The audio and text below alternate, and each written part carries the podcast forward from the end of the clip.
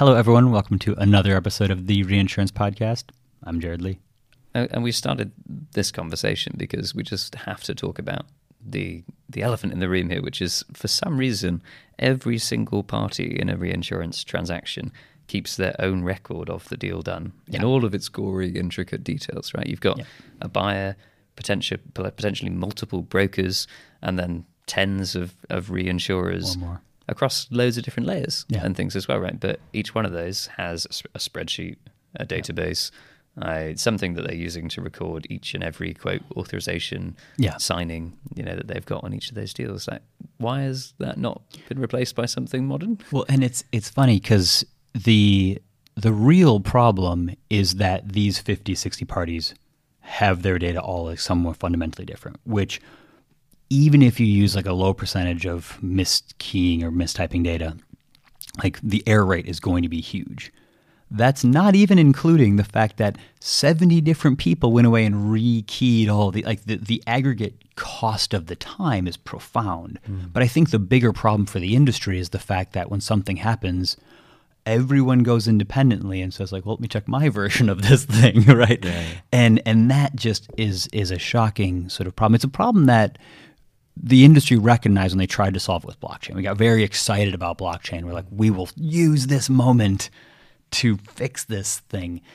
I don't think it needs blockchain, right? We don't believe that's, but the principle is still there of like, that cannot be the case. This sort of 70 different versions of the truth can't yeah. be the case. No, completely. I think that's where we came at it with Supercede deals, for example, where if you put into the hands uh, of the cedent and the broker this tool that gives you a record of the truth that you can track live, then nowadays APIs are a thing. So yeah. you can just keep track of that deal in one place and then afterwards or, or in real time in fact send that information yeah. into back office systems etc yeah. i but i think most insurers brokers reinsurers are still stuck with a lot of mainframe technology mm-hmm. still trying to get off their legacy and so haven't had the opportunity yet to really start making the most of apis that you know we use every day in our consumer lives. You yeah. know, we, we use things like Skyscanner and ping all the different airlines to see yeah. what the latest prices are for different routes.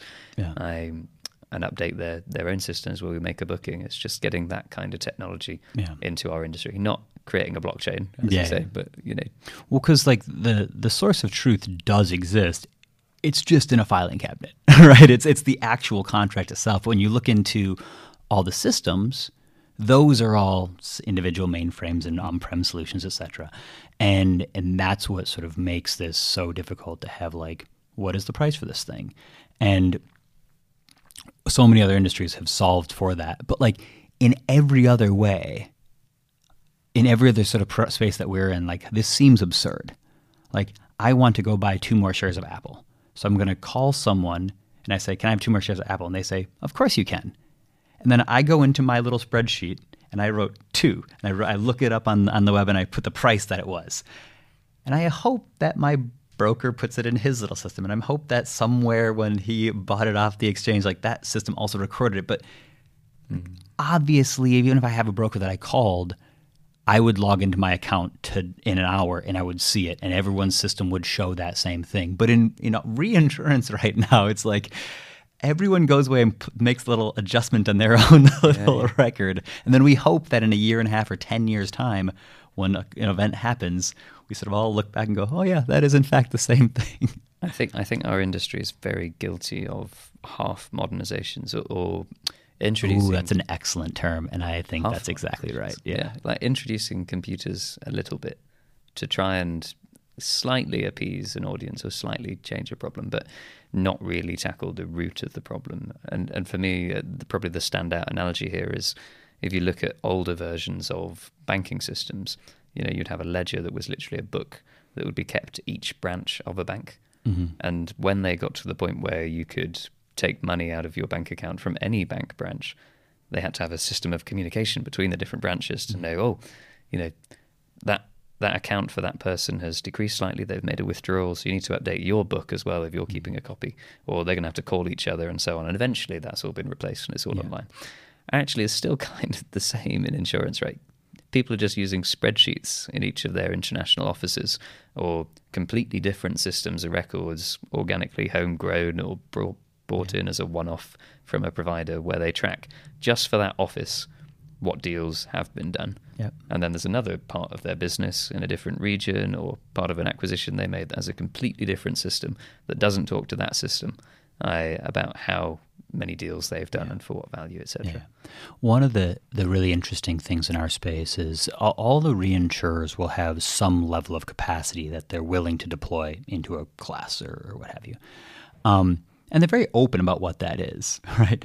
But the brokers have almost no way to communicate that more broadly. As you said, like the team in London might know what the capacity was they were told, and they sort of have bought a they bought a couple programs sort of take away that capacity, but the team in Spain doesn't know that yet, or they've not communicated that to their U.S. colleagues or similar, because there is no sort of central like, how is that reinsurer looking on the available capacity left, and you know, am I calling other bank branches every single day and trying to get that update? Like it's, it feels like there are some really really quick wins if we could let communication move more freely, if we could let systems talk to each other more easily.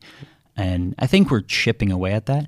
The other thing I would maybe, as in, if I would bucket it in two camps, I think um, partial modernization sort of efforts being one camp, but then also trying to do just literally everything at once and then going, oh, that's super hard, and then quitting.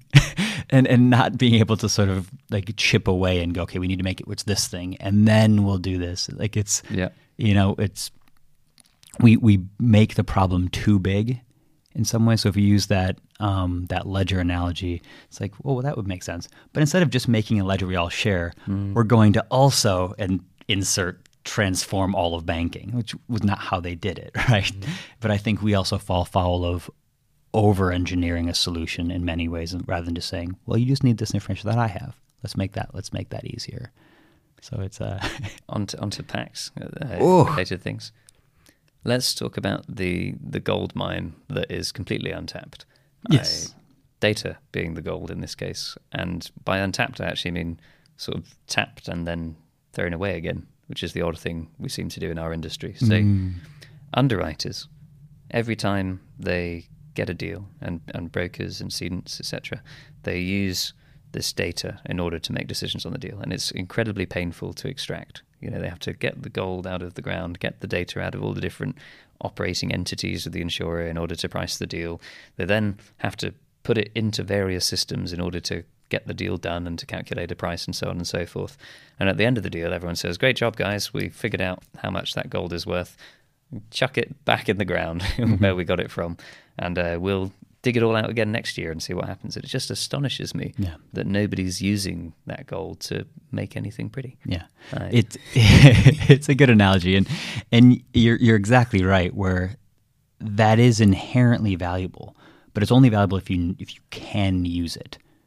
And and it's like oh they they put it in a jar, and it's like they bury the jar of gold. So well, okay, you have it, but like it's mm-hmm. and so much. If we think about submission data in this analogy, it's every submission pack that goes out. Then it's like oh well, that was the marine purchase that sits in the marine team's mm-hmm. T drive under their 2023 accounts or their 2024 accounts or and it sits in that like the broker has their own like client folder within that marine mm-hmm. product Like, and so it's it's not only is it a standardization issue it's not only is a speed issue but it's like there's actually important insights for what this insurance company is doing how their book is evolving and what that means for their purchase.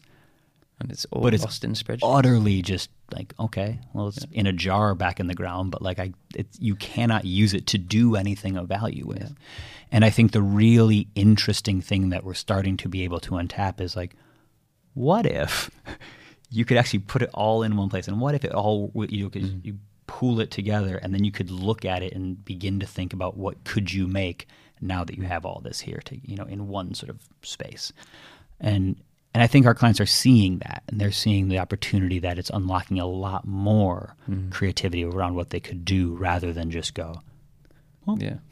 "Got it uh, done, If you deal, deal it done." In It's it's like how do you take not just like how has the one deal, the one detail I could be bothered to key in, I, and see how that detail has changed over the last five years that I've managed to it in, but rather to take everything we've done, all of the submission packs across all of the deals we've done and to measure how the details of all those submission mm-hmm. packs have changed across our entire portfolio over an extended period of time. Nobody can do that in the market at the moment. No. Until now. That's all we've got for you today in this snippet episode of the Reinsurance Podcast. Thanks, everyone.